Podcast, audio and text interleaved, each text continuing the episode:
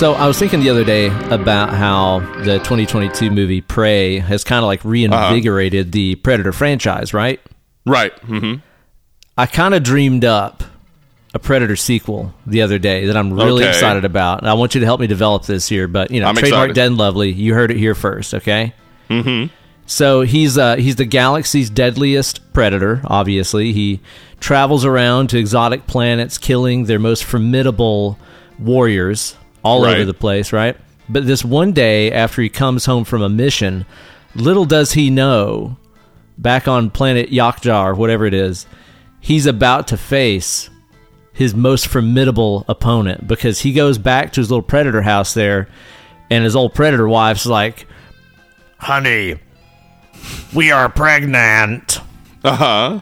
and this has to be like a total like mid 80s style um you know three men and a three men and a baby style Yes, movie that's exactly what I thought when you said this. about the the predator being inept and his manhood being useless about you know in the efforts of raising a child right. A- and i'm thinking it's like she's like says from the other room in her predator voice like it's time to go to predator lamaze class and he like is in the armchair and he turns on his invisibility cloak and shit like that and I, I think the name of the movie class. the name of the movie is pregnator you like it Yes. Yes. Yeah, I absolutely want to see Predator in an, mid 80s, like, so, like, just inept father style Yeah. movie. That would be amazing. I would like he's like he's trying to learn how to like change a, a predator diaper and his like yeah. arm arm knives like shred it and he's like what the hell like acting all bumbling the, and stuff The baby pisses acid all over him or something. yeah that sounds like He's like, something that would a happen second. Did and you I think this this uh this predator's played by Tom Selleck and it has a mustache Oh, of course it does. Of Yeah. course it has a mustache. Yeah, no, that's great. and if you pause it at just the right moment in the background, you can see a dead child's ghost. oh shit what? and then there's a sequel where like the little tiny predator babies like all talk to each other and it's look who's pregnator too Look who's pregnant that's how it works. too. Man, that's yeah, I listen, I am down for this direction. I liked Prey. You're investing. But if, if we could turn it into an absolute shit show of 80s sitcom or uh, comedy tropes, that would be amazing. All these ideas and more here on the newest installment of Dead and Lovely, the ultimate podcast. Here with the host at the most. It's me, your good buddy, Uncle Ben. And me, Hollywood Steve. And we are here today to be talking about A Girl, What's Got All of a Gift, which came out, was it 2019? 2018? Uh, it was actually, uh, interestingly, it was 2016 in the UK. 16. Yeah. Oh. So, hmm, eh, hmm, pre-Trump America. Oh, wow. Shit. Yeah. Uh, we'll be talking about that thing, busting it out all deep and wide like. If you want to get straight on to the movie review, you can use the timestamp in the podcast description to get right there. But we're going to catch up, shoot the shit, have a good chin wag, and uh, discuss some other uh, amazing concepts here early on in the show. So you don't want to miss that. It's been a it's been a busy week, I'll tell you. It's been Yeah. a busy Yeah, one, dude. I- I, got back music. from I have my adventures at sea, and uh, basically went straight from a boat to uh, a music studio, working on Andy Wood's new record, doing all kinds of stuff on that. Mm-hmm. And uh, it has been very, very busy. Busy, in fact, so much that like I had to watch this movie in two installments. I didn't really have a whole lot of time to watch a lot Right. of things this week, man. How's your week been? Good. I mean, uh, you know, we we've we've been trying to to do more stuff because for the first two months that we lived here, uh, it's been a combination of unpacking and exhaustion and and et cetera. So uh, we we've had had some fun times. Went to the the movies a couple of times. Hung out with Oh. some friends. Played uh, well. Started to work on a monster of the week uh, campaign thing that we're going to be doing together. Oh. Yeah, and then um, uh, other than that, just chillaxing. Not not a not a absolute ton going on. Still, still a little bit. Uh, I I would say like move lag is a thing, right?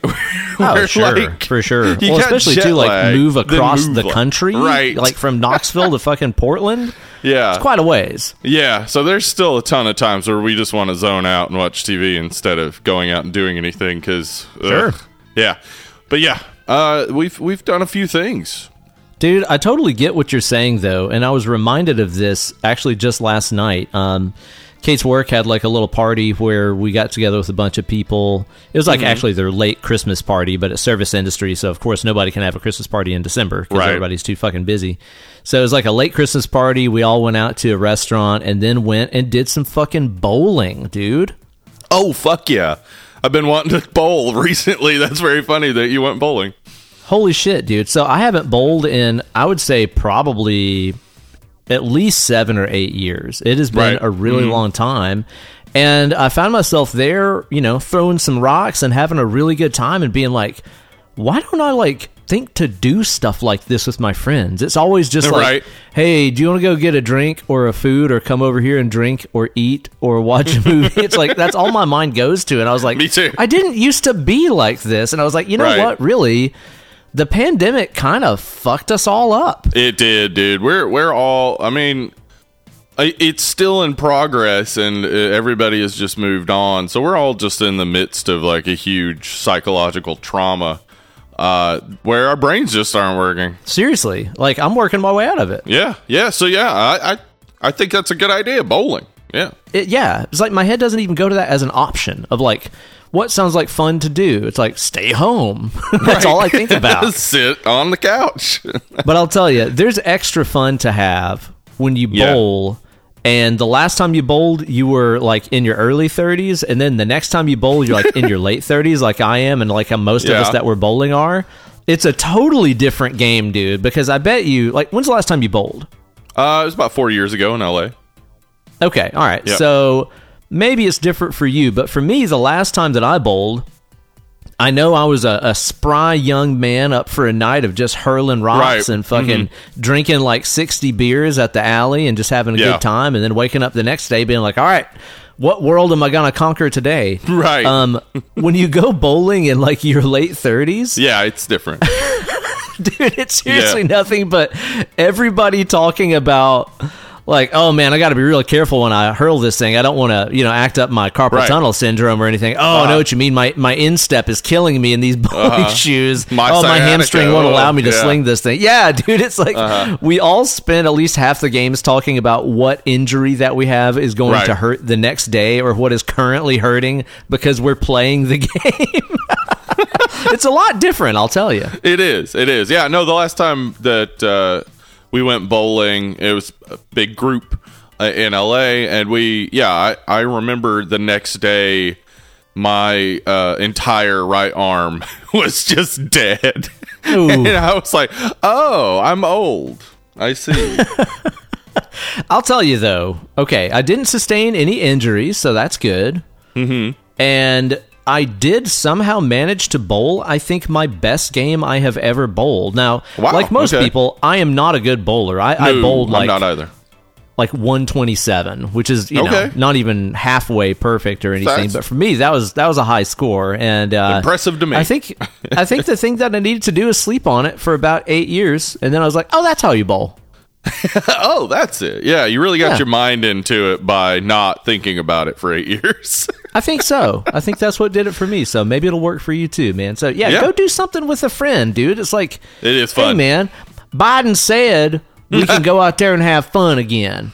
All right. He did. Oh boy, thank you, Biden. Oh man. you ass. Um, so go out and do a thing. Why don't you? We got two straight presidents that just fucked up. I, I like. We were talking about this yesterday, uh, uh, where it's like if, it's not like if Trump had won, he would have done anything different. Honestly, he probably would have opened up the country even faster. But uh, boy, that Biden, he, he sure dropped the ball on this one. Boy, it's almost like societies aren't really meant to sustain uh, crippling blows to the architecture of how they all work. Kind of like this movie. Yeah. oh shit. Yeah. Yeah. Yeah. More about that later. uh huh. Yeah, no, but uh, yeah, we yeah we have also been actively trying to do stuff because yeah, it it is one of those things where like you know we stay masked up. Uh, most most movie theaters have good air filtration systems and stuff, so not anything really to worry about. Um, we've also done some outdoors stuff, and you know, just hanging out with friends here, playing a you know RPG or whatever. That's that's all fun. Uh, it's yeah, it's nice to try to get back into some sort of groove because my brain needs it for sure. Heard that. Are rocket propelled grenades a really popular thing out in Portland? Yeah, yeah, yeah, yeah. And we just play with them. Yeah, in in mm. our homes. Yeah, sit at the table, just toss it around. Whoever blows up wins. So Yeah, that's how it works. yeah. so yeah, that's what we've You've been watching some flicks, man? Yeah, we've watched some cool stuff. Um, uh, um, a little movie that you went and synced as well, uh, Infinity I did. Pool. Yeah, me and my wife, we did old mini-sode on that one that came out last week. We saw that, and uh, I think you guys actually ended up seeing it the exact same night, just serendipitously. Yeah. Uh, I, I didn't tell you this, but we were going to record a mini-sode on it as well. and then you uh, texted me and said you recorded it, and we had stuff going on that day. And I was like, oh, well, perfect. Beat your ass, didn't That's I? right. Huh. Yeah. So yeah, go check What'd out you that think mini- about it? Did Well, you I like mean, it? You know, I don't want to say too much, but yeah, I Yeah, liked yeah, it's a new it. movie. Uh, it is a brand new movie. Um, I liked it better than Possessor. Um, even and I liked Possessor. Uh, Still haven't good- seen that. Oh, well, check it out. Um, Yeah. Mia Goth's great as always. Um, yeah, dude.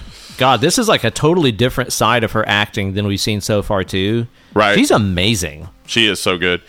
Um, and then also like yeah, it's just another example of a movie about rich people going to a resort and sucking. And, being crazy, crazy people. Holy shit. and, and and yeah, it really like it gets to the heart of what rich people would do if, if they can get away with it. When there's They- like uh, yeah. yeah. like uh, again i won't spoil much here but Yeah, yeah, yeah. it's And like who in a they world would fuck consequences over. what would happen Yeah, who they'll fuck over is very interesting. That's kind of the central idea of the movie is who wouldn't a rich person fuck over? And uh, it, yeah, I, I liked, I liked it. I thought it was good. It was like Yeah. visually really cool, just like Possessor. Uh, yeah, Brandon Cronenberg's got a, a good style. I like it, and obviously, again, like just like you know, some body horror shit, and really like dealing because like one of those masks that they wear was really fucking with my uh, fear. i thought of you small whenever i saw that i was like oh god man It was, it like was that. grossing me out every time it was on screen. I was like, "Fuck, oh god." Uh, but yeah, no, I enjoyed it. i liked it too man it's Yeah. cool cool movie man If you want to hear more about that, go check out that minisode of Uncle Ben and Tanta Kate talking about Yeah, it. Yeah, got some right. non-spoiler section there for like 22 minutes even. And then uh, whoa the i'm having the of- craziest deja vu right now holy What? shit it just all hit me. I like everything that you were saying right there. I was like, I know what you were about to say as far as like how deep into it spoilers start and stuff. Yeah. Holy shit, that was crazy. Do you ever have those where it's just like a- Yes. the fucking wave crashes and you're like, what Uh-huh. the fuck is going on? Yeah, I do. Wow, yeah, that was one of those. I do Sorry. wonder what that is. That's very fun though. Uh, so yeah, yeah, we watched we watched Infinity Pool. We also went to the theater just last night because here in the land of ports, at the Hollywood Theater, which we had not been to, but our, our pal Rudy Rockmore on uh, on IG sent me a message saying that they were showing a 35 millimeter print of Eraserhead. So we went and saw Eraserhead. Uh, in if it's a, just 35 millimeters, did you have to stand like really close to the Yeah, screen? That's yeah. pretty small. Yeah, yeah, we stood like real close to the screen and like just shined a light bulb through it, Whoa. and then we just like you know fli pull the the film really fast. Mm-hmm. It yeah, was fun. try to make Yeah. sense of it. Yeah, Honestly, that probably makes as much sense as that movie anyway. So we we definitely should cover some some uh, David Lynch on here. Perhaps Holy that shit, movie. right? It is it is horror for sure. Um, wow. but I- What'd you yeah, think of that? You've seen it before, right? Yeah, I'd seen it before. Seeing it in the theater was a different experience, especially seeing it on on film itself. Because the thing about film that digital can't do well is film can capture everything in the dark. Like Sure. Yeah. it, it there's there's there's some there's depth to the dark. So like Yep. True Black. Yeah, a particular scene where you know the the lady from across the hall, sh- like he opens his door and there's no one there, and then she kind of like appears out of the darkness. Like looks great on film. Um, Cool. but also the the sound. I like what I'd only ever seen it on uh, DVD, and the sound in a theater, like oh my god, uh, I'd call it disgusting slash irritating slash horror. like it, it- it's like so many like mouth noises and like gurgles and coos and like all Baby sorts of like, crying. but yeah, the baby crying for like a long time and like piercing sounds and stuff. Like it really takes on a different tone when you you have that sort of surround sound loudly blaring all that stuff. But yeah, yeah, it was it was a blast, and it also it was like a fucking almost completely full theater um, of just horror nerds. Everybody was having a good time, so that was great. That's cool.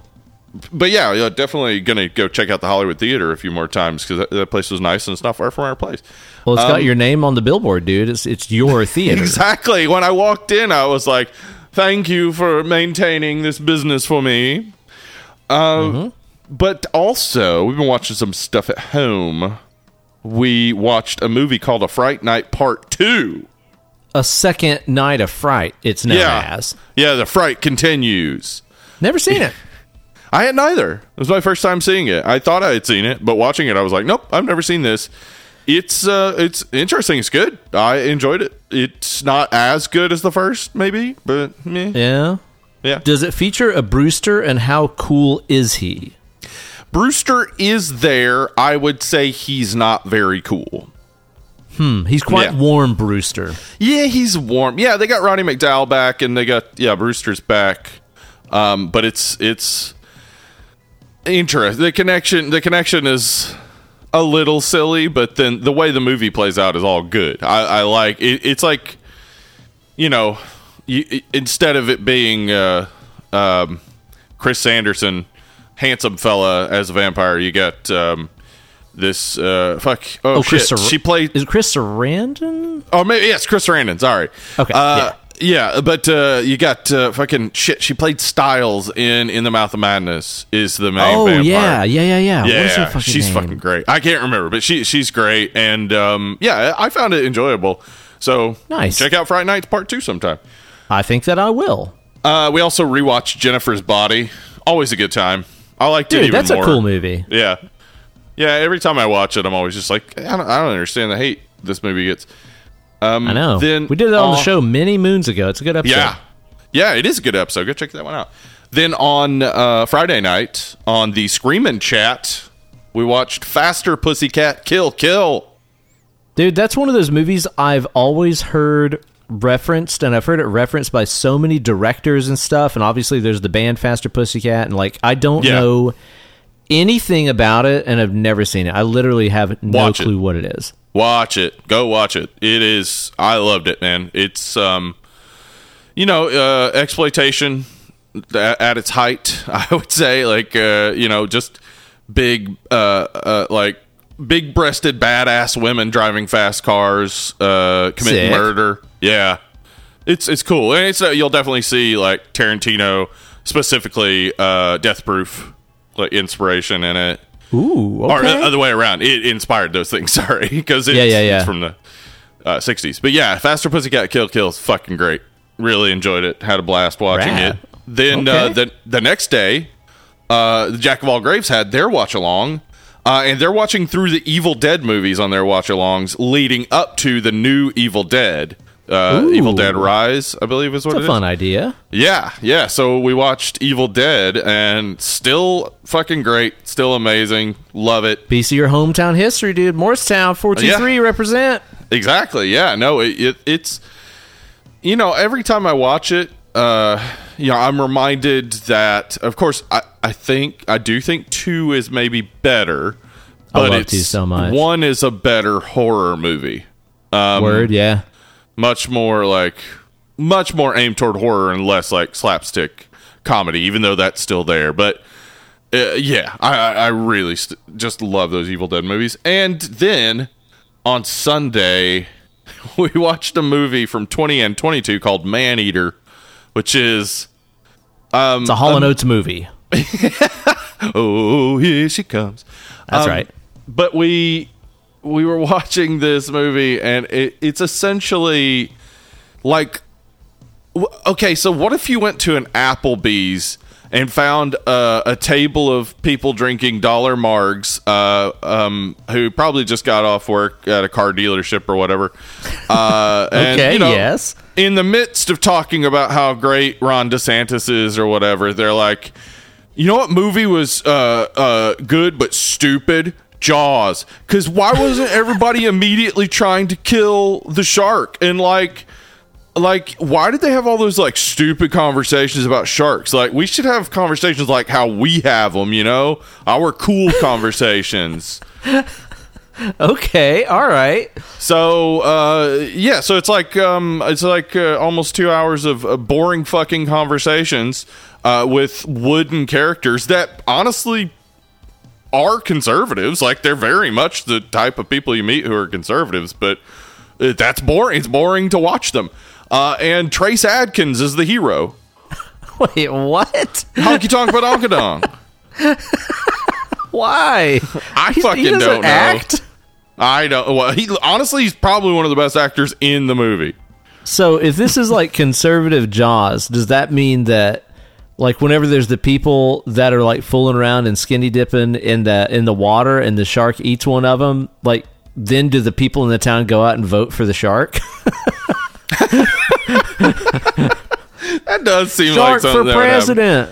Well, the thing is, like, one of the initial things that tips you off to it's a conservative thing is it's it's people going on vacation to Hawaii in 2021.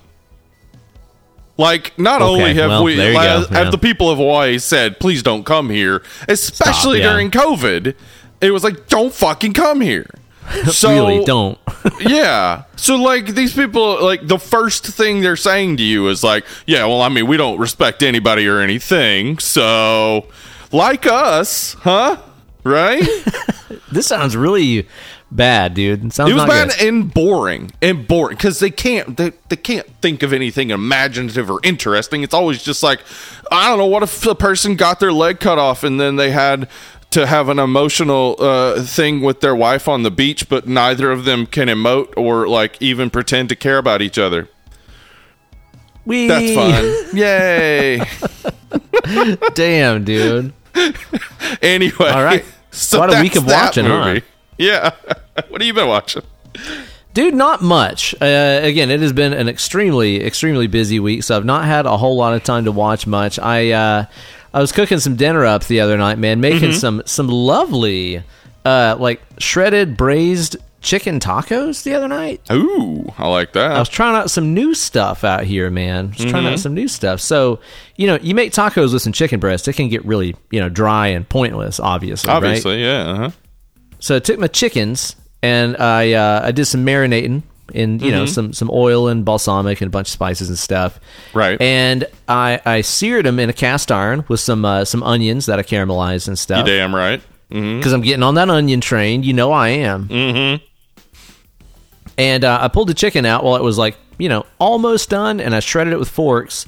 And then returned it to the pan with like some flavored stock and stuff. Right. And braised the chicken that way and like put a lid on it so it retains some of the moisture and stuff. Oh my god. So fucking good. It was Mm-hmm. Yeah, fantastic, man. that's awesome. Yeah, no, it, Uh, it homemade tomatillo salsa and everything too. It's. Fuck yeah. So while that was uh, cooking up, I was like, man, A I just need some like background noise on. You know, like I need something to have on in the background that I can kind of ignore and pop into every now and then. Yeah. And I saw that on Shudder they just added "In Search of Darkness." Three because we're Yeah. on the third one now of this horror movie documentary series. Now you've seen the first one. Have you seen the second one? No. I, I don't think I watched the second one either. I watched Uh-huh. the first one, and Yeah. I, we talked about it on the show years ago. I mean, it- Yeah. it's essentially like here's the thing: it's really popular. People love these fucking movies. Horror people do, yeah. Uh, They are. I, I figured it out the other day. They are a podcast for people with goldfish attention span. right. Yeah. Yeah, yeah. And people that just want to know what happens in a movie. Yeah, pretty much. Yeah. They don't want to know like anything about the movie really. Just No. like what happens in the movie. Okay. Yeah. Next. So I can be knowledgeable at parties. It seems like what it's about, really. I guess so. I'm I'm very confused by this. We actually like we were buying a a, a table at a thrift store the other day, and the guy like we were wearing one of us was wearing some sort of horror shirt. And the guy started talking about horror movies, and he said that he watches those videos where they tell you what happens in horror movies because he, he can't watch horror movies because they scare him too much. And I'm thinking in my head, I don't get that, dude. why do you want to know what happens though? I don't understand. Then why do you want to know? Why? I Yeah, no wh- like- fucking idea. I don't get it. Anyway, we're So we're questioning dude. the most popular form of horror uh, movie entertainment on YouTube and in podcasting. It's dumb. Clearly, but we're missing the point here, you right. know? But that first one, like, I got so frustrated with it because it was every like A level franchise, and there was Uh-huh. so much like, you know, little like interview bits with people that are like kind of a part of the world of horror, and so Right. much of it was clearly like scripted and like lame and badly acted out where people are like oh my god when i saw this movie listen i crapped and peed in my pants. It was like unbelievable. Like it was annoying. Like some of the people on that i thought were just really terrible. Yeah, I agree. but here's the thing. So by the time they've got to like the third one uh huh. I think they've run out of every popular, well-known movie to talk about, and also Right. they can't get like the super A-list people that were annoying in the first one back. Right. So here's the thing: the third one is pretty, Pretty good? fucking good so far. So awesome. I've only watched about half of it because it's like five hours long. Uh huh. So I just found myself like turning it on and watching a few chapters and turning it off. It's good for that kind of thing. Uh, but dude, like they've got cool people on it. They've Cool. got um, a couple different actors that you'll recognize from doing bit parts in a million things. They've got fucking James Rolfe, angry video game nerd on there, Okay. Uh huh. and a lot of the movie selections and shit are pretty cool. And like there's stuff on there where I was like, whoa, I've never heard of this. This seems awesome. Like there's a whole section in there about like what Japanese horror was like in the 80s. And they show Oh, some clips cool. of some bananas stuff that I've never seen or heard of that looks really cool and has got Awesome. me interested in checking stuff out. So like I gotta say, man, like I didn't like that first one at all. I can't remember Yeah. if I even watched the second one or not, but the third one's actually kind of entertaining. Sounds like it might be a good source for Screaming Chat and Ice Cream Sunday movies too. Yeah. Oh, I'm always looking so, for more obscure 80s stuff because it's easy to find on YouTube and it's much more fun to watch in a group. Oh yeah, yeah, Yeah. There's some ones that they pulled out on there where I was like, I've never heard of this, and I'm dying to watch this fucking movie. So I'm sure Yeah. you'll find someone there. That's cool. That seem interesting. I think the only other thing that we watched this week, man, we started watching. Uh, the thing that about everybody's talking about right now, which as of now I'm only three episodes in. I think there's only four episodes out total. We started watching on that Last of Us on the Habo Max. Yeah, yeah. We watched um we've watched up to uh all the, all the episodes that have come out so far. So 4, I believe. Yeah. yeah, Yeah. mhm. dude. It's great. I am enjoying it so much. I feel like this is what I expected to feel like when people told me that Walking Dead was coming out and it was like the sickest, fucking, most awesome zombie show that they'd ever seen in their lives. And I will love Mm-hmm. it because I love horror and zombies and stuff. I feel like this is how I was supposed to feel about it because I started watching the show and I was like, this is legit fucking awesome. Mm-hmm. Okay. I yeah, have yeah. very, very much enjoyed, it. and and I haven't played the video game ever. Like I I, I, went into this not knowing anything about the Yep. game, so I don't know. I don't know if they're blowing it, but I I have buddies that are fans of the game, and they're like, "Oh, actually, this is nailing the game." Right. Yeah. Yeah. I, I had read that. Yeah. I, I haven't watched the or played the game um, either, but I kind of knew some stuff just from absorbing things about video games over the years. Because this is a ten year old video game at this point. Yeah. Um. Yeah. um, but I I have very much enjoyed the the at moments it feels like a video game. like there are times where it's like, oh, there's stuff, uh, there's uh, stuff blocking the door on the other side. You go through Right. this uh, window while uh, I'll be on the other side, and then like, Totally. Yeah, Go on this very much- resource quest and shit. right, Sure. yeah. Uh, I actually enjoy that. Like, it's interesting to me to see elements of video games like in movies, but a lot of times it's bad. Uh, and I, I have seen Oh, some people who've kind of like not liked that, but to me, I think they've done it in a, a fun way. That's like a nod to video games, but then it's not like you're not like actually seeing uh, an objective and somebody like looking around a room or whatever. You're seeing somebody do the thing quickly and then it moves on, but it just kind of feels video gamey for a moment. I can see that. I can Yeah. see that, man. Dude, how about that third episode? How Oh, hard did that great. punch you in the fucking dick? Yeah. Oh my god. A lot of dick punching, yeah, yeah. That one was Holy shit, man. very sad. Great, great performances in that. Uh, Nick Offerman and fuck Murray. I can't remember his name, but he's in, he's in White Lotus. He's great. Um, they, they Amazing. so good, yeah, yeah. And of course, we can't say too much about it, but Yeah, uh, yeah. you know, hopefully by the time it ends, we'll do a mini about it. Um, it's probably what April, I guess. When it's supposed to be nine episodes, so n- next couple months it's going to end. We'll talk about it more, but we're definitely going to be talking about it while talking about this movie because You can't not, right? you yeah. can't not, Kissing yeah. cousins, these two, yeah, right? absolutely, yeah. But yeah, I mean, I'm, so I'm very much enjoying it so it. far, Mhm. man. Yeah. So hopefully they'll continue kicking ass, and uh, yeah, we'll, we'll do like a wrap up on it or something. Yeah, that'd be whenever cool. Mm-hmm. the entire series is over. But definitely loving it, man. This seems like as good of a time uh, as any to remind you guys to rate and review on Apple Podcast and Spotify, anywhere you can leave a review, and uh, fucking go in a bathroom and write on the wall for a good time. Listen to Dead and Lovely Horror Podcast. Try that I actually sometime. we got somebody just randomly spotted one of these and posted it on Twitter and asked if it's it's an effective ad strategy. yeah. I don't know. So if you've come to the show from seeing someone write on a bathroom stall Let for us a good know. time listening to Dead and Lovely, please let us know anywhere on social media. Just fucking come at us. Let us know. I would love to hear that that has worked. Hell yeah. But, you know, for me, like as the guy who, you know, is 50% of making the show, it just lets me know you guys are listening. Hey, hey, it matters. It does, yeah. It, when Ben's like going to sleep at night and he's thinking of all the things he's thankful for, every single one of those flashes through his mind. Yep, that's right. Uh huh. I count my blessings. I Yeah. pray to the Lord, and I, I thank you. Him for every time somebody has written that on a bathroom stall wall. I tell you. So yeah, be sure to do that. Support the show on Patreon and stuff too. We got a Patreon page. Uh, it's on Uh-huh, our link tree with all of our social medias and stuff. Yep. There's exclusive episodes, all kinds of good stuff on there. We'll talk about it more later on in the episode. But yeah, support the show however you can Yep. with whatever resources might be available to you. Now, Mm-hmm. Steve, this here movie. Yes. It's about a girl what's got all the gift, right? she listen, she was good all year and Santa was pissed off at everybody else. Yeah, So, seems she that got 'em way all. for sure. Yeah.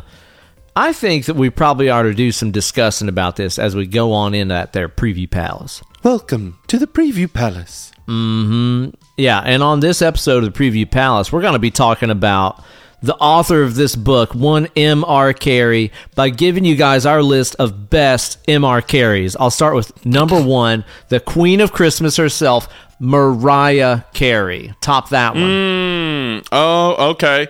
I'm gonna Mm-hmm. follow up with uh, the uh, porn starlet Mary Carey. That's another M.R. Carey. Okay, that was a successful counter serve. Well played. Yeah, we did it. All right.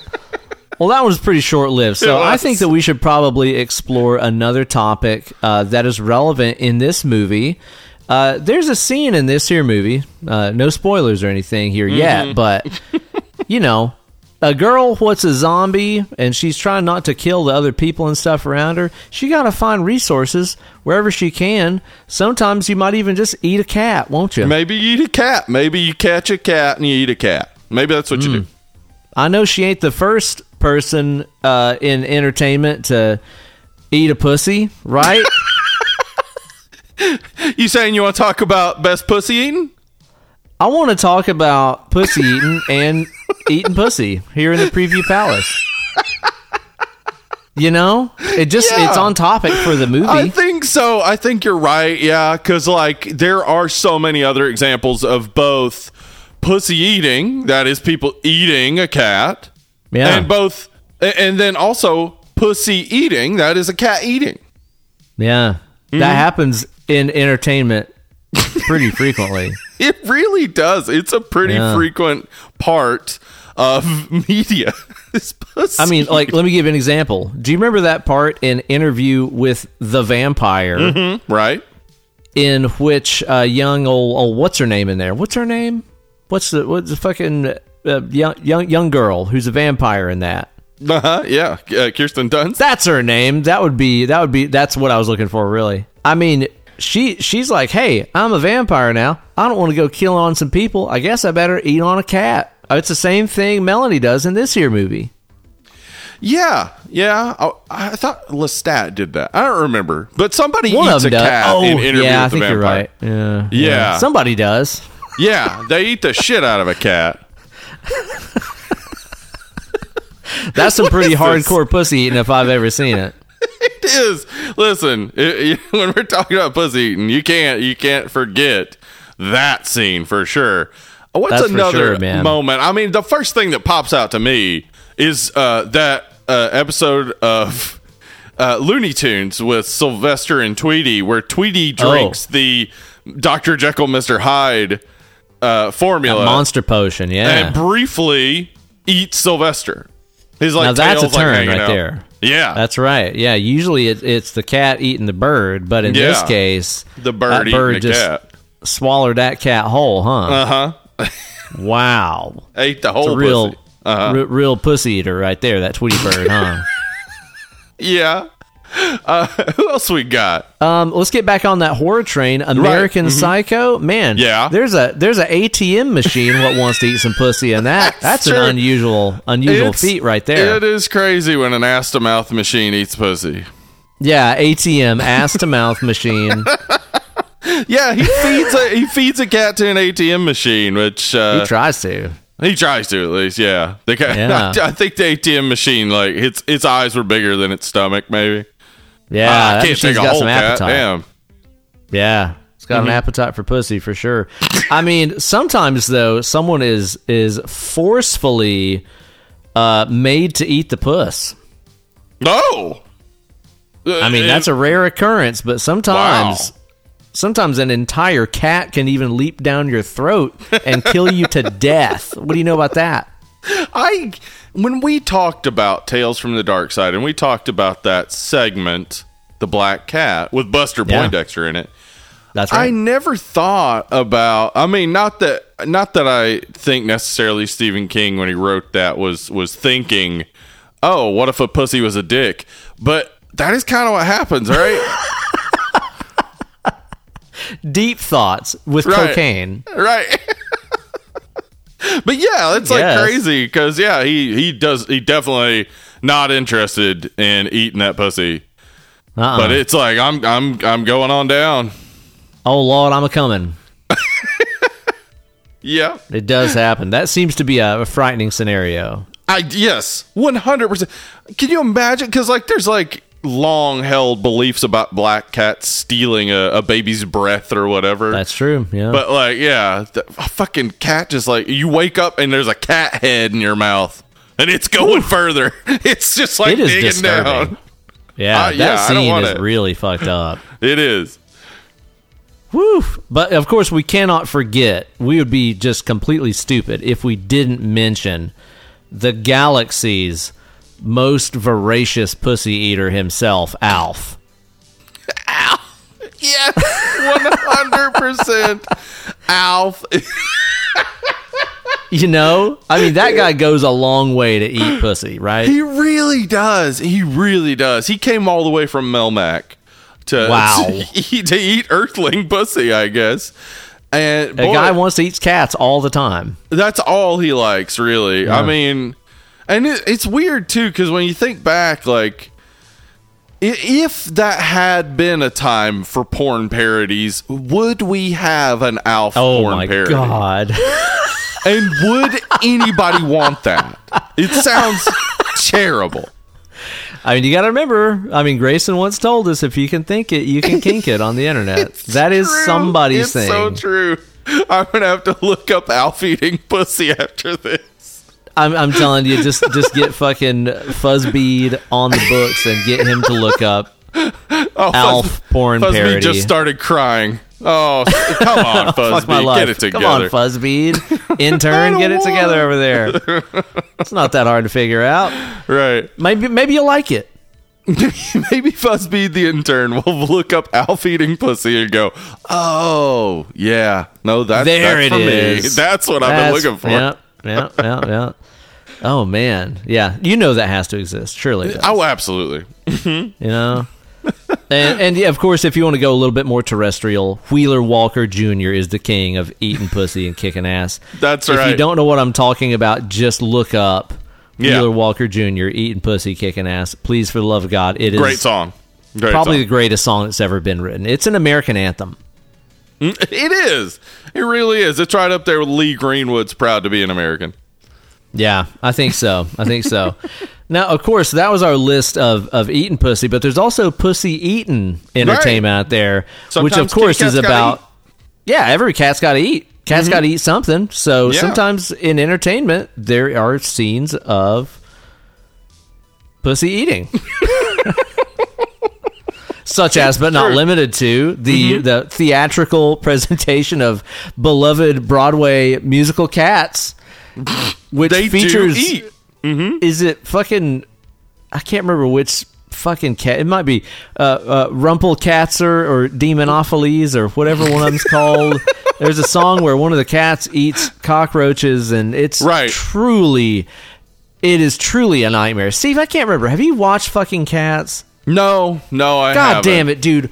Like watch that shit. Just please share my nightmare. I need Okay. to not be alone in this. Like I need you to experience this with me. it just like it has nothing I want. Like No. everything about it. Like I, there was never any reason for me to watch it until it turned out to be as terrible as I expected that it would be, and now I guess I do need to see it to just experience. Wait, are you telling me you don't love pointless Broadway musicals? Right. Um, every hot star in Hollywood singing musical numbers with Mm-hmm. tons of auto tune. Uh, something that is one billion percent CG, also really bad CG. Right. Those aren't things you like. Listen, when it had buttholes in it, I was a little bit interested. Then Yeah, they cut yeah, those obviously. out. So what's the point? Yeah, I'm gone. I'm out. I'll have to Experience the out, nightmare, dude. I will. Yeah. I'll tell you one of my old favorites that features a whole lot of pussy eating people is I'm talking about the Ghost and the Darkness. Oh, what man. features Yeah. some motherfucking lions in motherfucking Africa eating the motherfucking fuck out of some motherfucking people. I'll tell you that. Yeah, yeah. I yeah that that movie. Who boy, it was it was something. Yeah, it is, and it scared the shit out of me as a kid. There, it's def- I mean, like you know, a lot of things are scary, but nature is is like beyond scary. Like the shit that we can dream up. It, it just like kind of approaches actual shit that we deal with. Like, what if there was a Oh, yeah. vampire? Yeah. What if there were like bugs all over the planet that suck your blood and give you diseases? How about that? what if that? How about Yeah. that, right? Oh man, that movie's fucking awesome. Really, watch that if you haven't. Uh, Val Kilmer and a bunch of other people are in there, and uh, I think there's like there's some new movie out right now. I can't even remember what it's called, and I think it has who the fuck is in it. But it looks like it it, it looks like the exact same story as Ghost in the Oh, Darkness, really? but it doesn't look very good. Okay. Great. I know I'll that was like sure the best bit of information. Yeah. Yeah. it's like there's a movie with someone that looks kind of like this other movie. Don't watch it. Very informative. But yeah, just watch the fucking. Ghost of the Darkness instead. It looks Uh-huh. really, really good. Yeah, Ghost in the Darkness, or what's that one with the bear with uh, Anthony Hopkins and The Edge, dude, and Cuba Gooding Jr. Yeah, yeah, yeah. Uh huh. Boy, that's a fucking awesome movie for sure. No pussy. It's all it's all bear. But All bear. Yeah, good point. Yeah. Back to the pussy eating. Sorry. I learned recently that Arctic, like the Arctic and Antarctic circles, like literally that just means bears and no bears. That's what the Oh. translation is. Yeah. wow. Well, that's cool. Yeah. Well, now Bears you know where here. the bears are. No bears. No Yeah, bears there. We named entire massive land masses over there being bears there or not bears there. Uh, isn't our planet just dirt? Yeah, pretty much. Yeah, we call it mm. it's Earth. We call it Earth. We also That's call a dirt misnomer. It's mostly water. it's predominantly not dirt. Yeah. should be called Planet Damp, Planet Moist. Oh, I well, you know why moist. they didn't go with that one. Well, yeah, it's Yeah. gross. Anyway, Ugh. back to the pussy eating talk. You know, yeah.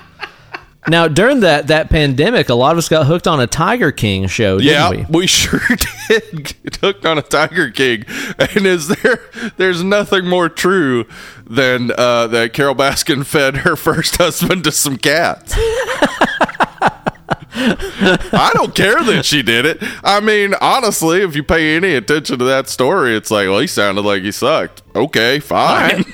I never watched that show. I know that that was like everybody's thing, but I think we watched like an episode Yeah. in, and I was like, these animals feel exploited. Bye. Yeah, And they that was- sure that are. was Yeah, that, for me. that first episode really chronicles a lot of animal abuse, and yeah, um, yeah, it's hard to watch because of that. But it's also like, I think it was it was.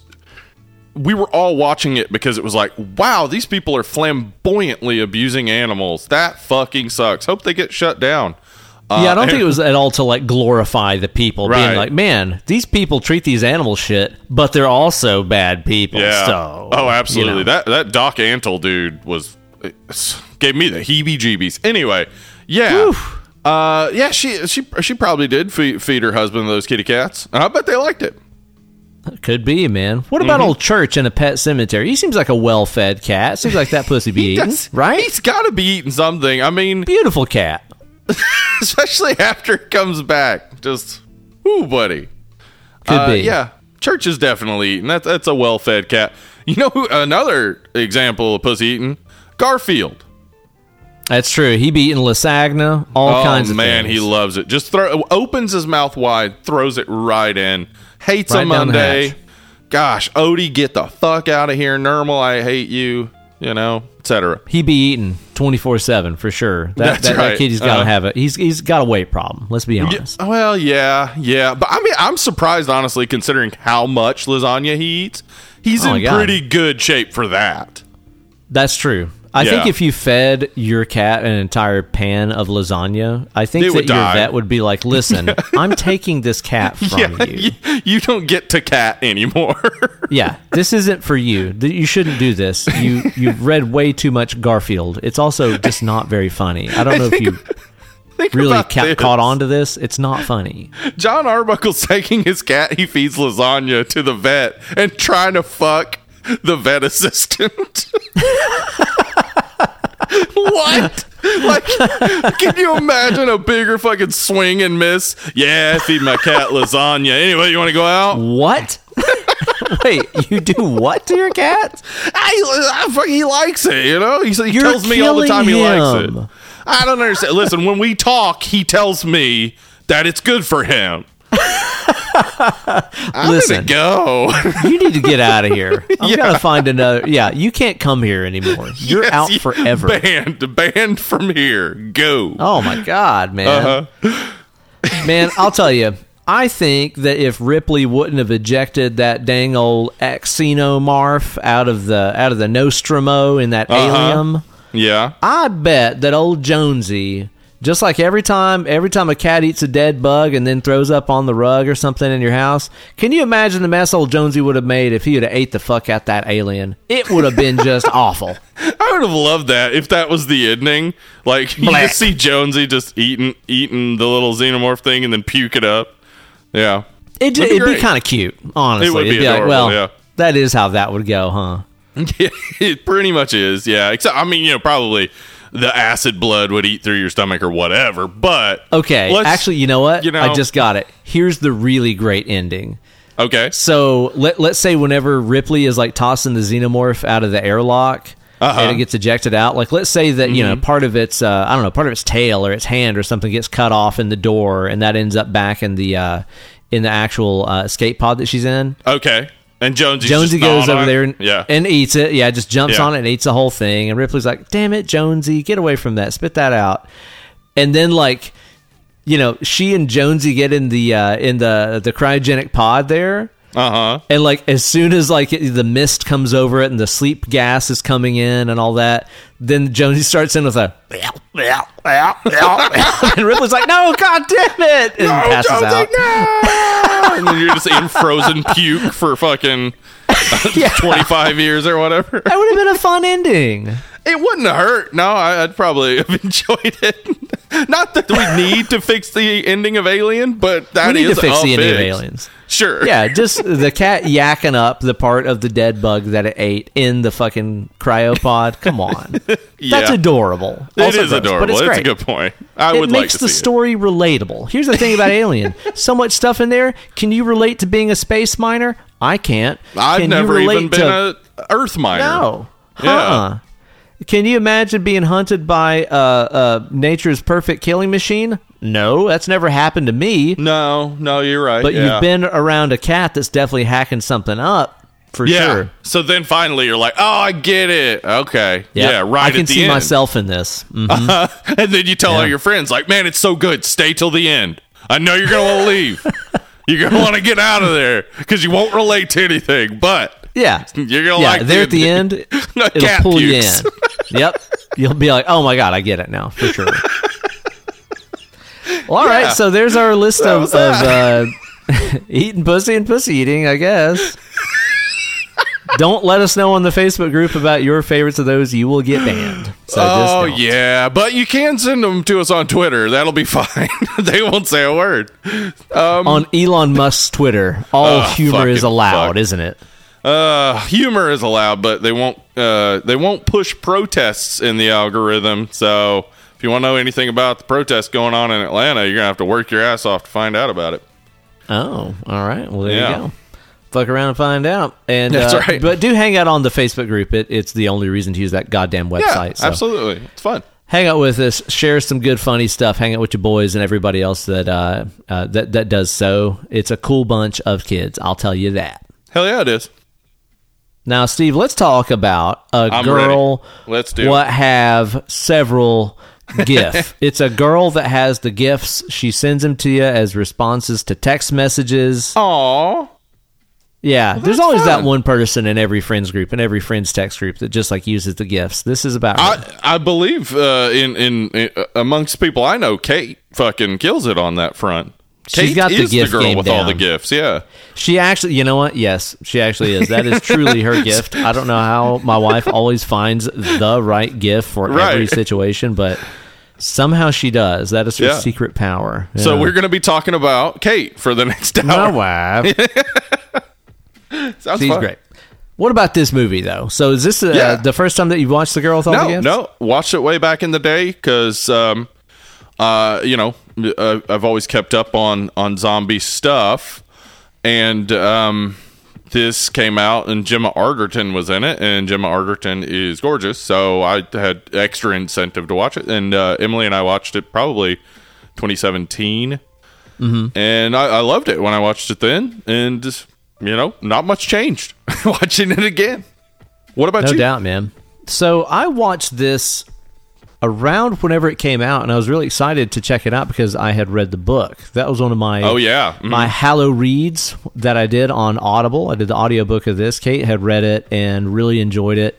And I read it one month during the uh, the month of Halloween, Uh-huh. and really, really got into it. Man, the book Yeah. is really fucking good. Written by old M. R. Carey, Mister Carey. You Mr. could call Carey him himself.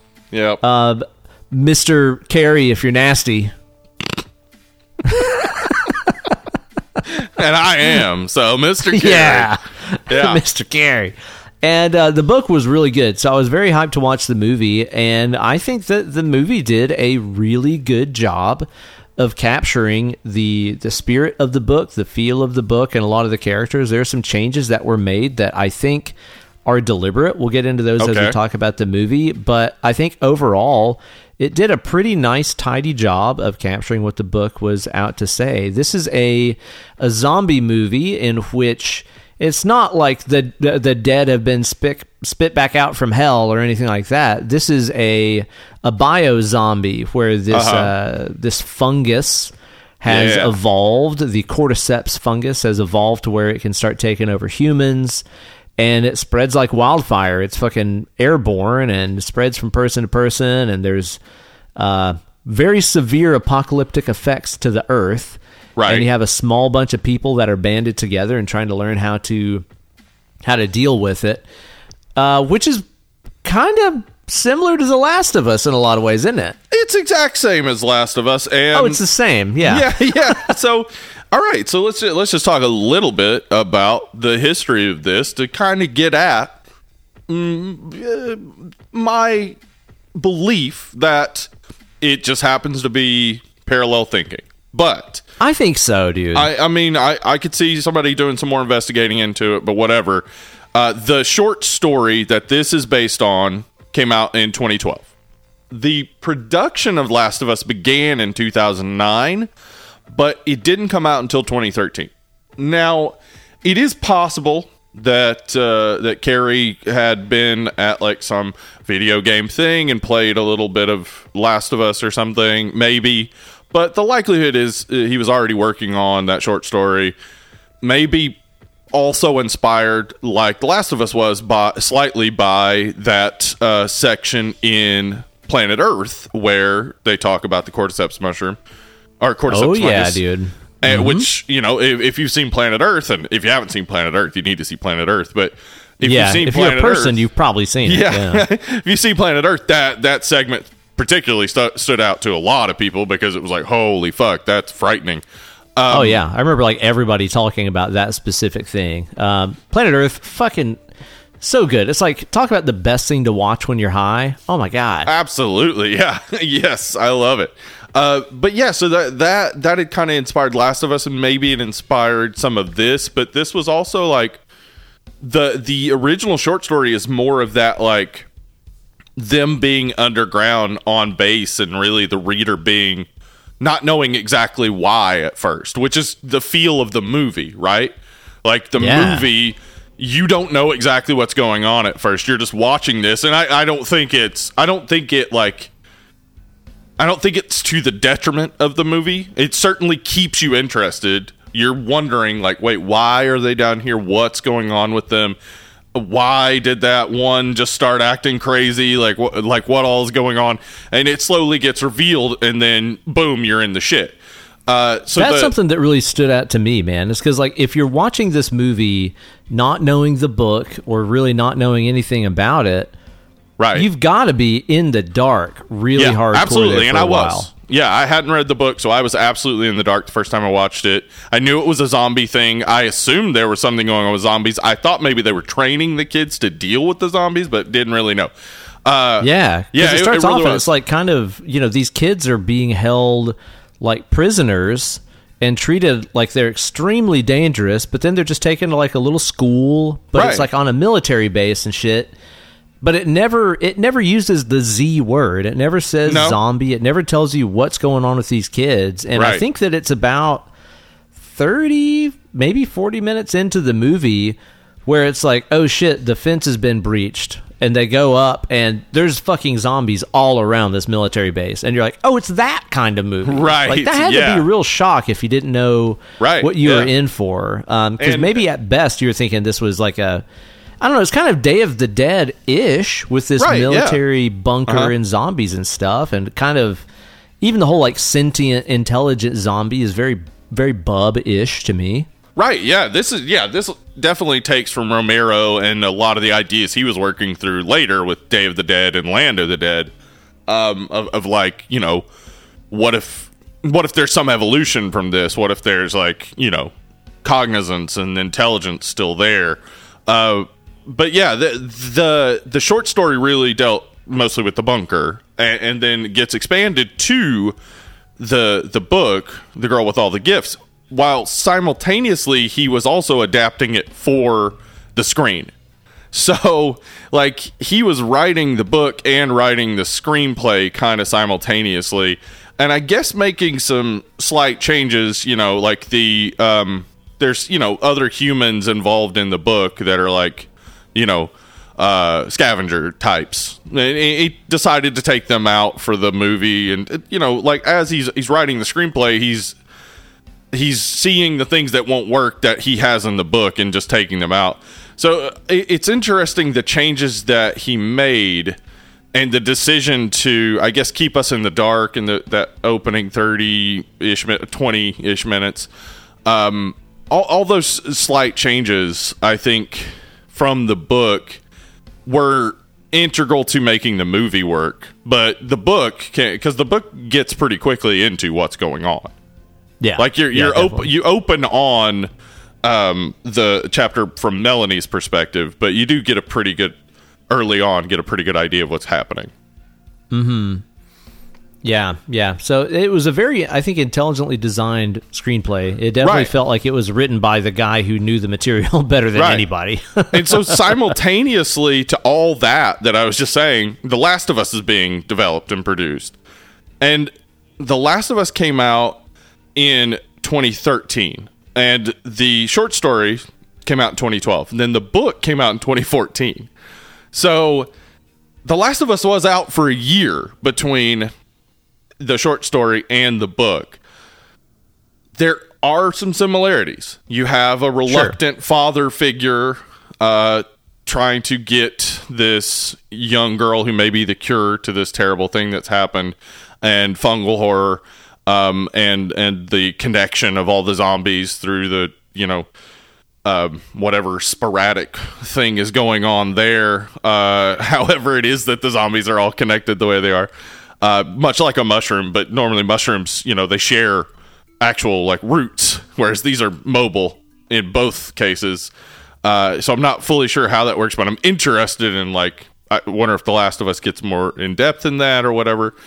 But the idea of these like fungal horror zombies coming out at about the same time while it seems like one maybe ripping off the other, it's, it's just I don't think it's the case. I think it's just parallel thinking. It probably had to do with that segment of Planet Earth, and you know, fungal horror already had been doing stuff up to that point. I mean, just in like I think '98 or '99 is when the X Files episode came out. That is a fungal horror episode where basically the fungus uses hallucinations to keep you from realizing that it's um, in digesting you.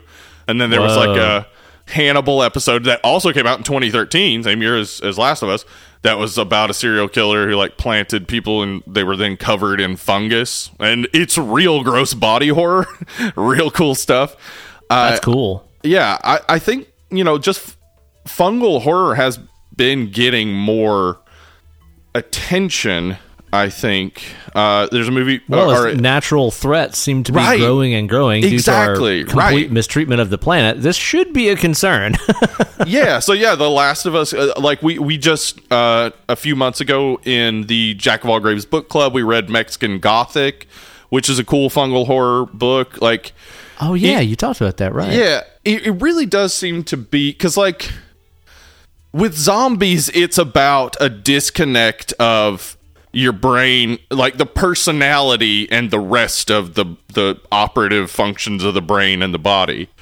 And the But with- monstrousness of something that is dead yet somehow alive. Right. Yeah. Yeah. And, and, and they, because of their like, they're driven by their lizard brains, they kind of end up in herds, but they're they're not like drawn to each other necessarily. Though uh, Romero, in the Romero verse, there's definitely some indication that they are, in fact, drawn to each other and drawn to the, their old life. In fungal zombies, it's this like complete subsuming of the personality to become part of the whole. Um, and and it almost is like it's all uh, you become a hive mind, and, and they don't have like any actual like personality or control. So they really are just like fruiting bodies, like a like a mushroom. When you see a mushroom on the ground, it, it's actually like a whole big mass under the earth. And Yeah, like yeah. all the caps you're seeing are part of that. It's they're not individuals. So like these these zombies miles. Shit's weird. Right. it is. These zombies are um, you know, they've lost individuality in a lot of ways. But they've created a next generation of of like this symbiotic relationship between the human body and brain and the fungus, which are these these kids, and that like that takes it in a different direction. I think than other zombie things have. Yeah, I agree, and, and it explores such a cool idea too. And I feel like it's something that you know, if you're a horror nerd like us, like you, you think about these possibilities, you're like, man, what if a pregnant lady got turned into a zombie? What happens to the Right. baby that's that's in her? Like what? Right. What does it become a zombie too? Does it And they get do- you know- normal? What? They deal with that in in uh, Zack Snyder's Dawn of the Dead, but it's you know Right, more yeah. in a much more gruesome. Like definitely the baby will be a zombie and eat its way out. And this, the the babies are zombies and they do eat their way out, but they then they're then more human than the humans. Like they they are highly capable and they also are not vulnerable to the negative effects of the spores like the humans are. Yeah. But that's also uh, like a really dark thing about this that is just kind of touched on a little bit where it's like, okay, you guys are like the second, you know, uh, part of the life cycle of this fungus. Right. Like you guys are the, the pupa stage or whatever. You guys are, this generation only lasts for you all. We don't know what happens after this. Like, Right. What is the next evolution of the fungus? Like, you don't know. We have no idea. We've never seen this. Like, that's a really dark side of this movie where it's just Oh, like, yeah. it's not that they're just like, oh, they're super kids. it's like, No. well, they're No, cool no. for now, but maybe the next generation is going to be really bad. Like, we don't know. Absolutely, know. maybe. Yeah, they they there's there's all sorts of reason though. Like that ending is is so um ambiguous, I would say, because Yes. like it it's not a happy ending. It's a happy ending for Melanie um because she gets to be with her you know beloved Miss Justineau. But it's Miss Justineau is, you know, obviously alone now forever. Uh, she's stuck in that little baby, little bitty bubble area, and Well, and uh, if everything goes like they said it would, she is going to be the last of an extinct species. Right. Like there are no more humans after she dies. and her her job is to train the next generation or the next the next form of humanity. I, but then also the the fact is that because the earth is overtaken by this fungus there is now a direct connection between uh, you know this uh, next form of humanity and the earth. Like they won't work to destroy their the earth because it is them so That's like true. there's there's like a, a a ray of sunshine idea there that well maybe though this generation because they'll be more connected to the earth won't destroy it Could be. That is possible. yeah maybe so That's a that's a hopeful outcome for sure, man. yeah yeah But, you know, watching this movie and, and watching that ending and some of the discussions that are that are talked about in here was it just really got my brain thinking, man, about like w- what was it like to be the last um, you know, primitive man to Yeah. see yeah, Homo erectus walking around and using his big old brain to fashion tools and all this kind of stuff. Like Oh, what I was see. it like Yeah, watching that guy? primates. Like did did you did you Mm-hmm. hate that guy and you're like I I have to do something to stop you because you're going to make me go extinct even though clearly you are better suited for this world than I am. Like Well- god damn that's brutal to think about. I think it's actually like more accurate to the uh, way that Neanderthals and Homo sapiens ended up kind of merging. Um, and, and that's what happens in this. Like this is the next form, but they've they've merged with humanity. They've not like their their first form is of course complete destruction of the human body, but then they merge. There there's this new form of life, and I, I think that's like I don't know. It, it's interesting to me for even though like we as humans watch this, it's horror. like the Earth would watch this and be like, "That'd be nice. That'd be real cool. I Cool. should, I'd People love it don't if want to that kill me. Right. Yeah. Yeah. Yeah. yeah, because that's that, that's there's one like line in this movie that, that I think really just sums up the entire thing. And, and Melanie, Yeah. our main character there, says it where she says, "It's not over. It's just not yours anymore." Oh yeah. and that that really hit very hard. I think that Yeah. that is such a, a cool idea because I know you know us as human beings, we're all concerned with like, oh my god, global warming and COVID and this and that. It's the end of the world, and it's like, no, it, it's not. no, it's the Like, end of us. yeah, yeah, not the end exactly. of the world. world will be fine. Like Yeah. the world probably It'll- be better off. It'll Yep. flourish. It'll Uh, probably find equilibrium pretty quick when we're gone. Yep. Yeah, exactly. But to us, all that we can think about is like, if my kind is gone, this is the end of, of everything. Right.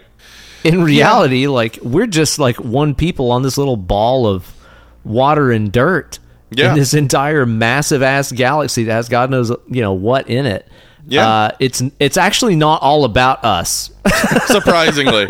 and then it's Yeah. that it, it, it's then more subtly talking about like generational issues where it's like each successive generation is yeah they're taking over they're they're taking over you aren't in charge anymore they're making the decisions and the hope is of course they're making better decisions right i mean that that a movie leaves us hanging on that we don't know what's going to happen No. but that's kind of appropriate. Like you don't know what's going to happen in- with the next it's generation. inevitable. Yeah, Yeah. it's inevitable for all of us. Like I don't Yeah. care again if you're talking about yeah primitive man and uh, uh, and modern man. I don't care if you're talking about extinct species or you're talking about you know our, our our own futures as far as like hey guess what the future is probably not uh, white and male.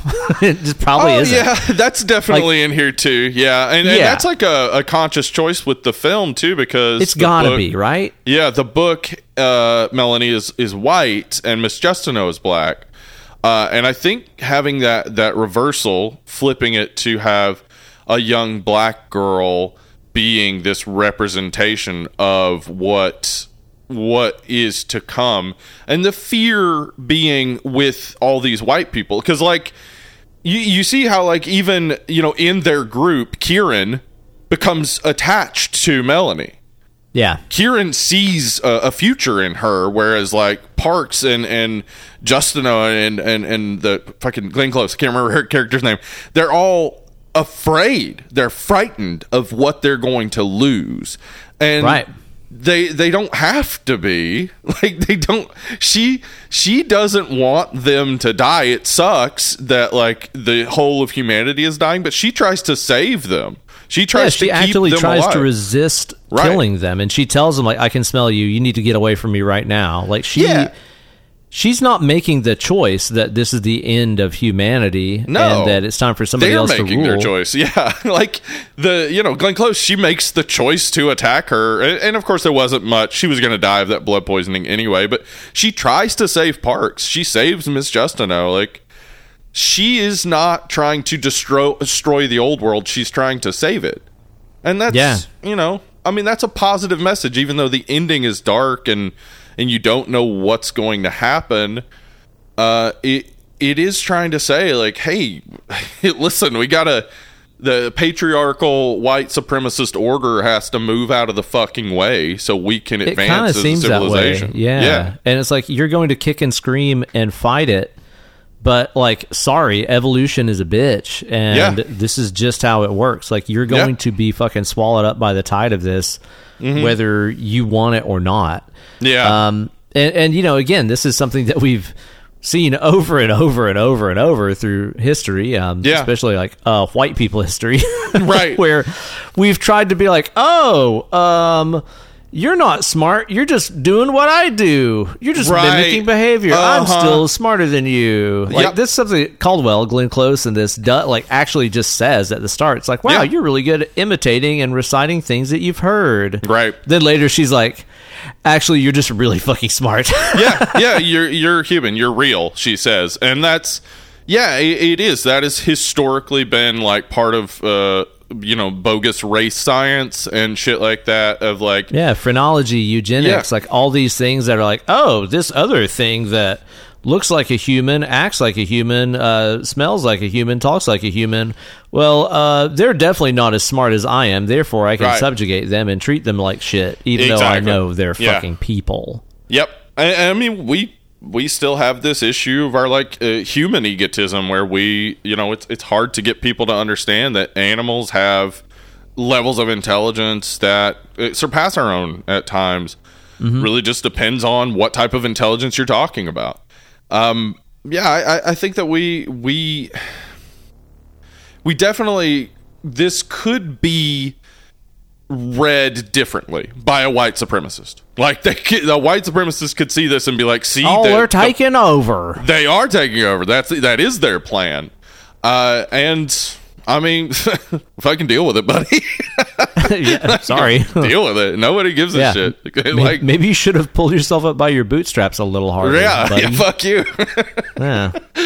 so yeah, I, I think like the message of the movie and and what the movie's getting at, and the you know the the darkness of the ending, but that ending be having its own ray of light, and like really just the way that that mimics our own helplessness as humans. We- Yeah. We have finite time here on Earth. We're just very much like we're at the will of other people and the planet and our bodies and we really just have to learn to let go and let things change and evolve and become what they are because you can't control Yeah. everything.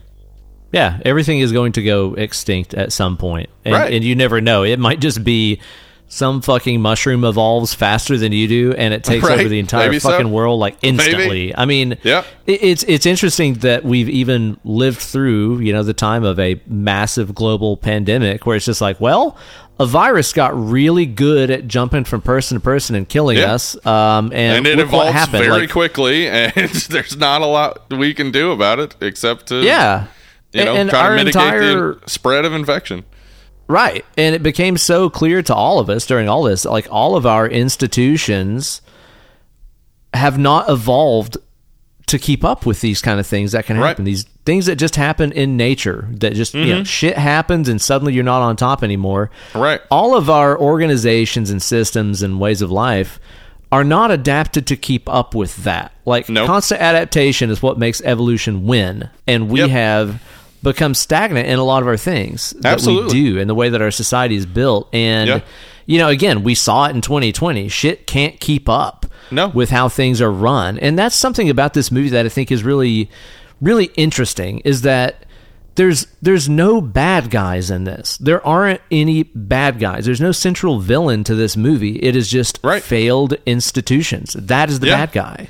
Yeah, it's our it's our failure as humans. It's the failure of capitalism, but it's like yeah, like everybody in every single individual in the film is the victim of those things as well. So like yeah, you can't look at anybody as necessarily the bad guy and the spore people like they, what are they supposed to do? They're supposed to spread. That's what they're doing. Yeah, like they're, it's they're- nature, dude. Yeah. I mean, it's like, how can you even get mad at that? It's not like they're like, Yeah. oh, these fucking zombie scum, these evil creatures from hell. Right. It's like, no, it's like it is just corpses that have been taken over by this fungus. And and. I mean, I know that like a lot of people would watch this and be like, oh, but Caldwell, she wanted to like kill a child and blah blah blah. Uh-huh. Here's the thing about it though, is like Caldwell is just purely a scientist that is trying Yeah. to save her entire species. Yeah. And she doesn't even have anything to gain from it because she is dying from blood right, poisoning. but she's still going for it, and it's uh, and honestly, yes, she admits that Melanie is a person. yeah. Which But- is fucked up because just you know a little while before that she's like, "Please let I'm- me kill you, Yeah. so that I can destroy all of your kind to save my kind." Right. Uh, and and of course, uh, yeah. Uh, Melanie says, "Why why should we die for you?" Yeah, yeah, Like- exactly. And and the the point there is that neither side is wrong. Both No. want to preserve themselves. There's nothing wrong on either side with this. It's, nope, this is just a fight to survive and evolve. That's Yeah. all that it is. Yep, her admitting that that she's a person doesn't change anything. If she doesn't stop them, that's it. It's over. But also, on the other side of it, is it being over so bad? Is that a terrible thing? Is this Right. better for all of the all of the the earth and this new Well, form of humanity? Yeah, and here's the thing too is that you know from Melanie's perspective, where literally from from birth or the time that she ate her way out of her mother, which is Right. fucked up as hell. Fucking That's crazy, a Cannibal Corpse yeah. fucking album cover right there. yeah. All that she has ever known of this dominant ass species is their extreme struggle to fight what she is Uh-huh. and seeing how they treat her kind, which is to say, like shit. Like they keep them in cells and feed them worms and put them in wheelchair wheelchairs with head guards and straps Yeah. on their arms and legs 24-7 and they Right. fear them and they hate them and call them friggin' abortions and Well, they have all to this kind of dehumanize them, don't they? Like they have to. They In have their to, minds, right. they have to because it is the end of their species if they can't figure out how to cure this. exactly So they have to right. dehumanize them, even though they they're just cute little kids. I mean, Melanie is fucking adorable. That's what the Yeah. whole movie is playing on. Is like she's fucking adorable. Also, she's scary as fuck. Oh yeah, and she's indoctrinated. Like she she is so nice and so sweet and so curious about everything and so innocent to everybody Right. around here because she knows no other way. Like she Right. is completely prison born. Like she was born into the system and it's all that she's ever known for her kind. Right. Uh, she knows no other life than Right. this. She has no examples of what it could have been, which of course you know echoes so many uh, examples of, of slavery and everything else through human Right. history. Uh, that's all that she's ever known. Yeah. And and it's also interesting. Yeah, it is dark as fuck. It's interesting to you know compare like cuz she she has been raised in this bunker and is absorbing literally everything. She is so smart. She she's just taking in everything. And that kind of makes them hate her more like the fact that she's like because like uh you know she she's able to handle the the walkie talkie or whatever and she's he's like how did you do that? And she's like i i watched you do it. And he's like of course you Yeah. did like there's like some some hatred for like how easily she absorbs what they do because again they they need her to not just be a smart cute little girl. They need her to be this villainous terrible entity that they um, need to get rid of entirely.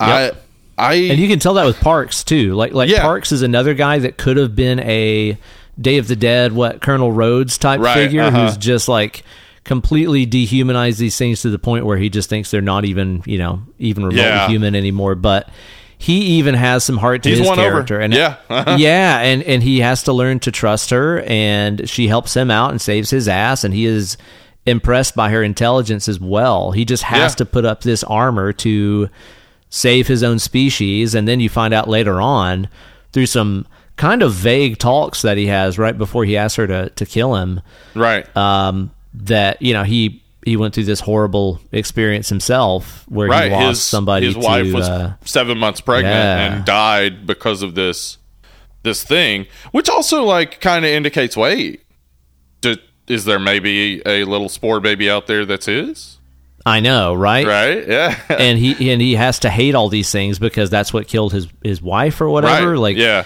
there's some unspoken stuff there i can't remember if that's ever elaborated on in the book or not but Right. i kind of like that they just sort of leave it as him Me too. saying a few very Yeah. vague sentences and then being like please kill me like Right. holy fuck yeah, I I think that like the way that Parks comes around, um, and, and he's still like scared of her, but he's impressed by her. Like that, like he is so impressed by, especially when you know she takes on the leader of these uh, other feral spore children, Yeah. and just like brutally murders a child. like it is Oh, yeah. crazy that that scene is yeah. in a movie but it is Yeah. it's there um just a kid beating a kid to death with a bat yep screaming bloody murder, man. I also love too, just as a little side note, man, just the, the juxtaposition that, and I think this is something that that Parks and everybody else got too, where the only difference between Melanie, who is hyper intelligent and kind and cares about her human captors. Mm-hmm. And these feral kids that are in, inhabiting these cities is that Melanie was given education and Right. resources. Like that's Yeah. the only difference between her and the feral kids. yeah yeah they, they yeah and she's then able to pass that on to them to to find Wow. these children who are less fortunate than her and pass on this education and, the, and these like you know ways of communicating because the kids were just using Yep. grunts and like pointing. You know, Yeah, they've never been given a chance. Like they are Right. feral children. So Right. Mhm. how how would they? You know, Yeah. it's almost like giving people education and resources might lead to a better future for I don't know. I don't know. Hippie talk, I know. Yeah, what if instead we had a bunch of uneducated children and we gave them guns and told them to hate trans people? And make attaining higher education impossible. That way they Right. Mm-hmm. have to be, you know, wage slaves. Maybe we try Right. that instead. Yeah, I doubt crime rates will go up at all. Jesus. Uh yeah. So yeah, that's I mean, again, like it's it's astute observations, I think, and, and good ways of like integrating these things because like those things are all there. Uh but it's the movie's not beating your head with, you know, this constant like get out of the way type of uh, yeah, yeah, yeah. idea. No, it's totally there. not. I mean, you you can watch it as just like, wow, this rad zombie movie. But if you stop and think about it, it can be a a message of just like, hey, man, your time's gonna come. Like, Yeah, it's, and- it's gonna be up for us at some point. Yeah. And and you can't you can't possibly control the way the world's going to go beyond you. No. Yeah. Uh-uh. Yeah. Um and I I think you know the uh, uh you know M.R. Carey who's uh who's a comic book guy. He uh wrote for Constantine and, and X-Men and, and all sorts of stuff. Like I think that he he very much like created uh, distinct characters and our cast is is great. I mean, we got Paddy Considine as Park. Parks, Dude, I forgot that he was so in fucking this. good. Yeah. And I think like since the last time that I watched this movie, and now. I've seen him in so many movies, um, Yeah. some of which we've done on the show, where I've been Right. like, "Oh fuck, Paddy is in here. This guy He's is so good. amazing. Yeah, he is. He's always fucking amazing, yeah, man. he really is. Uh, and then of course you got Glenn Close. Like nobody's, you know, it's fucking Glenn Close. Yeah, no Uh, big and- deal, Glenn Close. Right. I love that she took this movie. Me Like, too. She's the Like, biggest it's so star in this, weird. like ten times over, and it's a Uh-huh. fucking zombie movie. And And, she's a- like, "Yeah, I'll do it." It's a budget of like four million pounds too. So like, she's yeah, she's probably not getting a, a high rate. Uh, but like, I read that her sister had always wanted to be a zombie in a movie. So when she took the part, she she got a part for her sister as a background zombie. so she like So whenever they're walking through all those still zombies, like uh, uh, Glenn Close like stares at one for a second. That's her sister. I love that. Yeah. I like too, like even just kind of the the, the plant like nature of these things, where it's like if there's Right. nothing going on, they're just gonna stand still like trees. Right. And they turn away from the sun and stuff Yeah, like that. that's all cool, cool, man. Yeah. Yeah, I like and that, then man. Also, you know, Gemma Arterton, who is is Miss Justineau and, and does great and is gorgeous and I and love her and everything. I'm a I'm a total moron. What Yeah. do I know her from? I'm I'm not thinking of Um, what I've fucking seen her in, but I Han- know I've Hansel seen her and in other Gretel stuff. uh, Witch Hunters. She's in that. She's also in uh, uh, uh, um, Quantum of Solace. She plays Strawberry okay, yeah. Fields. yeah, yeah. uh-huh. Okay. Uh, Byzantium, a vampire movie. You, I don't think you've seen. No, I've not done Um, that one. I don't know. She, yeah, just check her IMDb. I'll look her IMDb up. Yeah. Yeah. Uh huh. But yeah, she, she's, she's great. great. hmm And then I, like, I am just blown away by the fact that Sennia Nanua hasn't had more roles, and maybe she like took time off to go to school or whatever.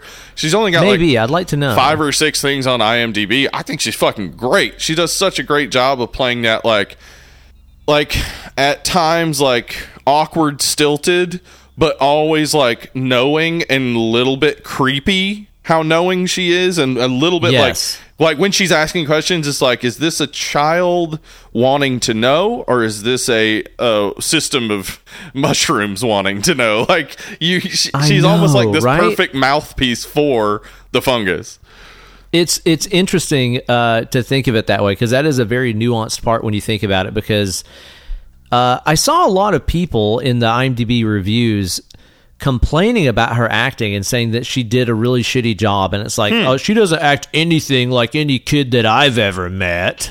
and Dude, I feel like these are the same people that are like, man, Millie Bobby Brown in Stranger Things as that kid who's grown up locked up in a government base and been experimented on endlessly her, ent- her entire life. Man, she just talks weird and doesn't act normal. I feel like it's the same people that left those reviews, dude. Like, okay, does she act like a normal kid? No. Would it be ridiculous if she did. Yeah, it would yes. be. It'd be real weird.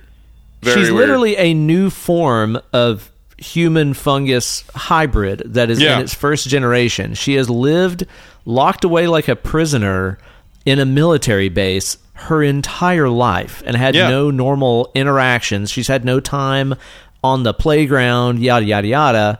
Mm-hmm. Uh, what about her is supposed to act normal? Like, in, in some Right. ways, uh, Millie Bobby Brown's performance as Eleven in Stranger Things kind of reminded me of this, where it's like, Yeah. oh, that's probably how weird a kid would act if they were locked away and poked and prodded on and studied their entire lives Right. and lived nothing like an actual fucking kid does. I mean, the interactions she gen- tends to have are um, uh, Glenn Close coming around, asking her questions and marking down her answers, and being asked to repeat things in class, and then being told uh, stories of mythology. Like when she tells her story, it's like in the book specifically, it is very much thrown together bits of mythological tales. But even in, in this, it, it is still very clear that like she's putting together sto- bits of pieces of stories she's she's heard before as her story. And like well, that's all she has. She has Yeah. no life experience, period. Exactly. So all She- that she has to go off of is the power of stories and myth. Yeah, so like she, whenever she uh, is interacting, most of what she does is ask questions because that's what she's seen a lot. And then like she will like she she says to Parks when she's mad at him that she wishes she had a, a box full of all the evils of the world and she'd put him inside. Like that's Pandora, and that's like you know what the the central sort of uh, mythological connection is here is the Pandora's box. Uh, Pandora is oftentimes connected with Eve in in like you know the the, The way woman that, that, ruined the world. Lock her yeah, up. You know exactly. what I mean? Yeah.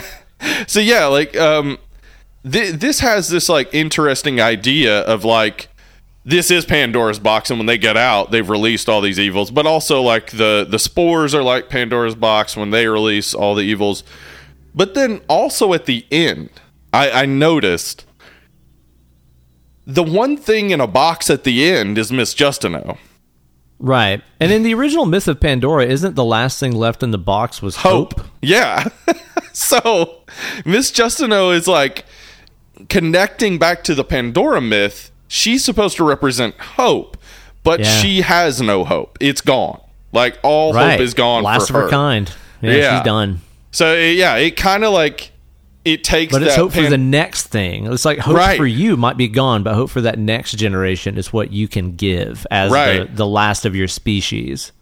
and call like titling it the girl with all the gifts and that connecting to pandora implying then that our our protagonist is uh melanie she's the girl with all the gifts she's the pandora she's the one who opens the box it, it seems to me like it kind of reclaims pandora in a way of like what if in fact opening the box is the good thing like the Right, box yeah. is the evils supposedly um, are are the good thing. They change the world. They make it different. They make it new and unique.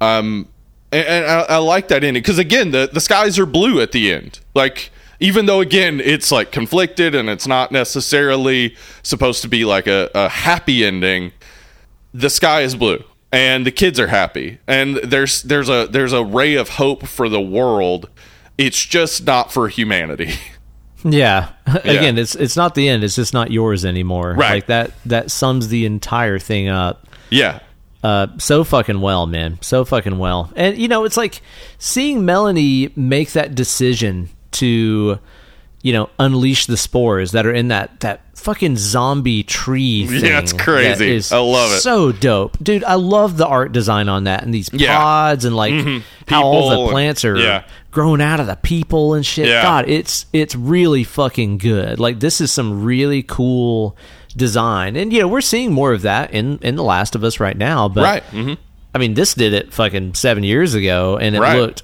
really, really cool then. Yeah. They did a good job um, Yeah. with the design of this. But I guess you could kind of look at her unleashing the spores as kind of being villainous in a way, but at the same time, maybe Melanie knows like these humans are going out. Like Yeah, this is that was the they're solution. on their way out. Yeah, the the only Yeah. solution was to embrace what's next. Like, Yeah, it's no keep- different than her her Yeah. shooting Paddy Considine and be like, "I'm Right. just going to put you out of your misery. Like you Right. don't want this. Let me just go ahead and rip that band aid." Maybe she thought that it was her obligation to do the thing and not prolong the suffering and Right. uh, scrambling of humans trying to figure out how to stay from going extinct. Yeah. And she was going to have, I mean, you know, it was going to be Parks and Justineau. At the very least, they weren't going to be alone uh, as they waited for the world to end, but that was going to be their end. She, she very much is like, the solution to the actual problem is that humans don't exist anymore. like, if, if there are no humans to exist anymore, there's no actual problem left. It's really cool. That gray area of like, are are you a bad guy just because evolution took you further than the last guy? Does that make you bad exactly? Not really. No, not really. Yeah, it, it definitely like yeah, there, there's no failing in not being the fittest. Like you know, the, it's just it's just gonna once once you've changed the earth so irrec- irreparably. I mean, we just aren't fit for it anymore, and and that's, Yeah. that's just it. Like it, we've made it unlivable for us, and that that's a sad reality. You know, on the the title of the movie that you're just talking about, I, I wonder if if the title and the I think somewhat lackluster like poster art um, for this Yeah. led to so few people seeing this movie because Yeah. I mean you've seen it, Kate's seen it, Mm-hmm. uh, Je- Jessup and Steph have seen it. Mm-hmm. I don't I don't know a lot of other people that have watched this movie, and I feel like Right. it was just not. I don't know, like maybe there's just not enough information there to lead you to think like, oh, cool, zombie apocalyptic movie. Right. Because even the the poster art with like, you know, Melanie in the the plastic mask and looking kind of Hannibal-y, like it- it, doesn't really entice me to watch the movie. No, it kind of looks like it's about like a young kid serial killer or something. I know, right? Because the mask is so Hannibal looking. That's just kind of what you think about. right. Yeah. Yeah, I think so cuz like definitely the title doesn't give you any concept of what you're getting into and yeah, that that poster I mean, I I found it because I was looking specifically for zombie movies I hadn't watched. Like Yeah. otherwise I yeah, I don't really hear, ever hear people talk about it much. Uh, Well, which here's is the a thing shame. too that I, I I wonder about is like I wonder if when people saw the girl with blank, Like if the they girl with the dragon automatically tattoo. Yeah. exactly, which was Yeah. already out and huge at that point. And there's also girl Right. kicks the hornet's nest and all that Uh-huh. jazz. Like, I wonder if people. And again, maybe with that Hannibal esque cover art, maybe people assumed this is one of those like Max Magician and the Legend of the Rings style things, where it's like, Right. oh, this is a direct to direct to video, direct to streaming thing that's kind of trying to make you think of some other established property, but is just a cheap ripoff of it. Yeah. I wonder if maybe people scrolled by this thinking that's what this movie was. Yeah, that's. I think that's a big possibility. I, I really do hope that uh, you know if people have decided you know up to this point "Ah, I wasn't going to watch the movie, please go watch the movie and talk about it with your friends because I, I think it's Yeah. one that yeah more people need to see because it, it yeah we definitely would be talking about it more if more people saw it especially right now with the last of us being popular. It's just like so similar visually and like thematically and stuff. Uh, yeah Oh yeah, i'm very And- interested. And again, just with the events of the last few years, where you have fucking white guys in polos and khakis marching, saying we won't be replaced, and all this bullshit, just trying to fight replacement. Um, right I think there's a lot of things in this movie that are actually just more relevant now for you to Mm-hmm. watch. yeah i think so and yeah and i'll tell you too i mean just as like a zombie movie again that zombie design is really cool and Yeah. i i very much appreciate that there's so much practical shit in here like there's some Mm-hmm. cg blood effects with some of the shots but they look fine it's just kind Yeah. of that that red mist that cg does pretty well not like the red wet blood splatter that always looks super fake right uh, they do the blood mist thing. That looks pretty good. Some of the zombie tree shots Yeah, those are are, are, are CG, but they look really good. Uh, but the majority of everything you see in this movie as far as I can tell, is practical and it looks pretty fucking good. It's not really like a gore fest. Like it doesn't really No. revel in like now let's watch the guts get ripped out. Blah. Like it's not really that kind of movie. Right, yeah. But it it also though like real good action shots. Like Oh, dude, yeah. The first thing we see that shows us that zombies are getting in is that nurse with her back turned to the window closing those shutters and you just so see good. it getting closer and closer and closer to her and it's like so fucking good and then after that yeah when they're like trying to escape the base like just such a great like action following shots and whatnot and like all the different things happening. I i it really keeps you interested it doesn't feel like an hour 51 for sure. Right, dude. That that base invasion scene where it's just kind of following, yeah, Justineau and uh, and Melanie, who's you know, being carried by her, tracking them as they run through the base, and like zombies are about to hit them. Then a truck runs into the zombies, and they're trying to Uh-huh. find somewhere safe to go. It's very much like uh, I think you compared that to like Children of Men or something, right? Yeah, yeah. It reminded me of that long tracking scene in Children of Men. Um, obviously not as intense, but still fucking great. Really Uh, good, man. Yeah, I, I, I honestly, yeah, like I, I don't have a ton else to say except I, I really, really like this movie, and I wish more people would see it. I think that my only my only real gripe about like the zombie design and stuff in this and, again it, it's hard to even complain about it because i'm sitting here saying like a real mushroom zombie wouldn't act like that. I know. I'm an expert uh, like fuck me what do i know? But like i didn't really like the chittering thing that they did how they'd kind of do the teeth clicky Right. chittering thing. I mean, th- they're very like animalistic uh, and like very like primal, which is cool. Yeah. But like the the chittering thing was almost like a little like okay, little little try hard, like you're trying to be really scary to me. But again, maybe that's how they would act. I don't know. Um, well, like one of the things about cordyceps is it like it like causes it immediately sort of once it of takes hold, it causes these like shakes, these like violent shakes and stuff. Right? Yeah. Uh, and yeah, I mean it's possible that you'd be making some weird fucking noises like that. Yeah, uh, Could be. Yeah, but I mean. Yeah, they're they're trying to make them scary. yeah, like I, again, I guess I don't know what try hard means in in like terms of of judgment. Like it, you're supposed to try hard, aren't you?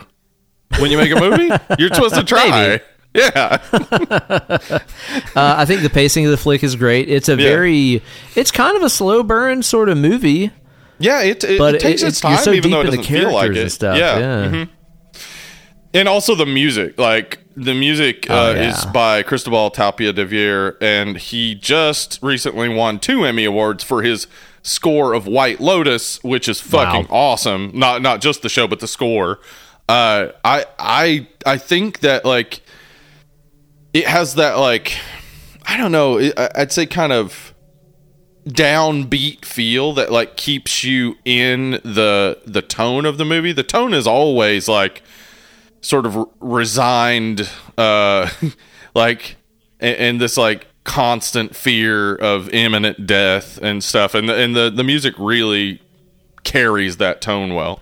It's very somber, and it's just interesting uh, instrumentation wise. Like a lot of the soundtrack is like a cappella vocalization, and it'll be like Mm-hmm. Okay. two voices that are just like a step apart from each other, like singing like Oh. an A and a B at the same time. It's almost like the sound of like a dial tone, where it's just two notes that are kind of close to each other, Right. and then they'll just kind of oscillate and move up and down with each other. It's a really unusual choice uh, for a zombie movie apocalyptic soundtrack, but I, I think that it really works. This is very Yeah. like I don't know, kind of kind of serene, kind of somber, kind of meditative uh, soundtrack that goes along with this thing. It's not really like a blood pumping, adrenaline shockwave soundtrack, but I think that the movie isn't either. So Yeah, it that's works. true. Yeah, yeah, it, it um, yeah, it would have been bad actually to try to have the score pump this up too much. I feel think like so. yeah, if it got too like dramatic at any point with the score, yeah, it probably would have overshadowed because it, it, it is everything is kind of subdued. There are some, Yeah. you know, the big like scary moments, but most of it is like conversation and dealing with the reality of things and all of that like if you put too much drama into it it would feel melodramatic rather than the way it does feel which is very human Totally agree. Not a lot of complaints about this movie, man. No. It's really, I think, very cool and, you know, familiar enough to fans of zombie flicks, but also new and interesting enough to check out, even if you feel like you, you know, you're walking deaded out, you're, you're tired of all this stuff. I think that there's enough new ground being kind of explored here. Um, even, you know, again, the, the possibility of extinction stuff that's explored Right. here, I think is a really cool thing uh, that this movie puts out that will interest a lot of people. I just wish more people would give this movie a shot. It's really fucking cool. yeah i agree uh we gonna score this thing Let's score this motherfucker. Okay. That's why people Oh. listen to this show. Yeah, yeah. They listen for us to say a number at the end. Yeah. And I would say for me, this is like I mean, uh I I like zombie undead stuff. I specifically am disgusted by fungal horror, aka sporer. I think that my my disgust with it intrigues me, and I, I really do like it. I I seek it out, but it, it's also I'm grossed out the whole time. Uh, and this one does a good job of grossing me out. Um, but it also has a lot of heart and like a lot of like actual things to say about humanity and, and where we are as a as a species and also a lot of great performances and stuff and just you know i think well written uh good dialogue that just you know gives you enough about the characters but also like keeps you invested in wanting certain people to to live uh and it makes you know say kieran's death especially sad because you know he's Yeah. a good guy um but then like you know it, it's not a it's not a perfect movie. Um and it's not not one that i would say i'd put on in a happy time. For a good time, yeah. right. Uh yeah so but it's it's got it's got it all you know. It's it's it's got it's got the the fright the frights that i want. It's got you know good uh aesthetics for the the fungal zombies i like you know those big crowd scenes where they all kind of move at once those are so fucking cool so yeah for me i don't know man i, I don't i it's not it's not the bestest movie ever made, but I, I sure do like it a lot. I'm gonna say like an eight to an eight and a half. Yeah. I Yeah. think I'm right there with you. Like eight or so is what I wanted to say for this one. Yeah. Um, again, it, it does so many things really well. Also, the cinematography and stuff is great. It's a really good looking movie. Yeah, it is. Um, the, I think the only thing that keeps me from rating it higher is it's just like it's kind of like you said. It's not one I'm gonna put on for like a good time. Yeah. It's not one I'm gonna watch a million more times just because it is- Mm-hmm. I mean, it is by nature kind of a drag. oh, super drag. Yep. You know, so I'm not gonna give it like a ten or anything, but I think this is a really, really good movie. I'm gonna say that's probably higher than I've rated a lot of zombie movies we've done on this show. That's so- true. Yeah, yeah. This, I mean, this one's different though. It's got it's got a different vibe to it. I think also just that Yeah. the fact that like zombie movies almost always have hope at the end. Like the hope is, oh well, we'll rebuild a world where we just deal with the fact we all turn into zombies where we die. And this one's like, no, bye. Probably not. yeah, more than likely that's not gonna happen, Yeah. right? Yep. Yeah, cool flick. Hopefully you guys enjoy it too. Hopefully you guys have enjoyed this episode, and you're gonna go immediately over to Apple Podcasts and Spotify where you can mm-hmm. review this show, leave us a little rating. It just takes a second, and it really does help the show out immensely, and doesn't cost a dime. But if you want to spend dimes on the show, you can support us on Patreon. Yeah, that's right. Patreon.com uh, forward slash dead and lovely. If you head on over there, become a patron on any level, you get access to our Patreon exclusive episodes. Going to have a, a Mission Impossible Hell Rankers up very soon. Uh, also, if you become a patron on $5 level, you get to submit a movie to the Smoking Bowl. And then once a month, we draw from the Smoking Bowl and we cover the movie that we draw from the Smoking Bowl. It's a blast. That's right. That's right. So be sure to sign up today and support Ja Boys. And uh, follow us on all the other social media and stuff. You guys can find our Linktree page and Yep. find all of our Instagram and Twitter and our Facebook group, which is great, Right. and all that other stuff. So hang out with us on there. And tune in for next week's episode of the show, in which we are going to be talking about a nope. Nope.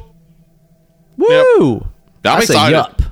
I yeah, I've been wanting to to sit down and rewatch this movie, and I'm glad I have an excuse to watch it as many times as I I, I can fit in there because I really enjoyed this movie the first time I watched it, and I want to just get into it next week. like every Hell Jordan yeah. Peele movie we've done, I think we've gotten pretty deep into, but I, I really want to figure this one out because I, I really enjoyed it. Yeah, same. I saw it once in theaters and I really liked it, and I was still left with some questions about like, wait, what was that about? So Mm-hmm. Yeah, me too. Uh-huh. But that you know usually happens with his movies, and uh, sometimes it takes a second or third watch to really get everything that you can out of him. So look forward to watching that one again and talking about it on the next installment of Dead and Lovely. Thank you guys for listening. You guys have been fantastic. I've been Uncle Ben. I've been Hollywood Steve. We've been Dead and Lovely. We'll catch you guys next time. Bye. Bye.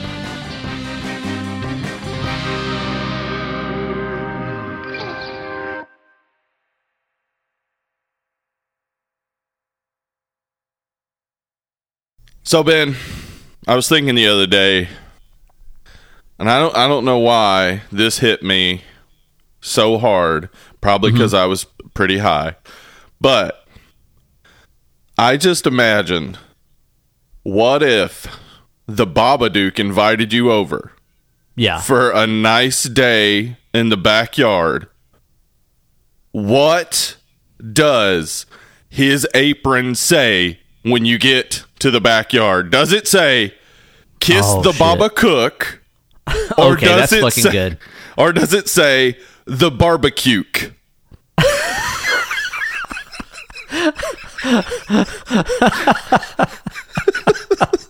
And then do you think like later on in the night when stuff like starts getting freaky and the Babadook invites you to like fuck his wife while he jerks Sure, off, yeah, he switches to uh-huh. an apron that says the Baba Cuck?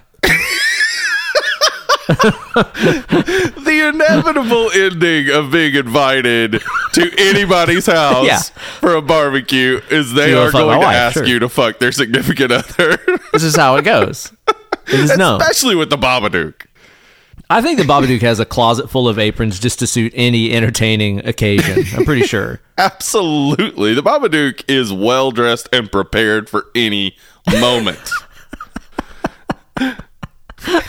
Kiss the barbacook. That's so stupid. is. Wow. Wow.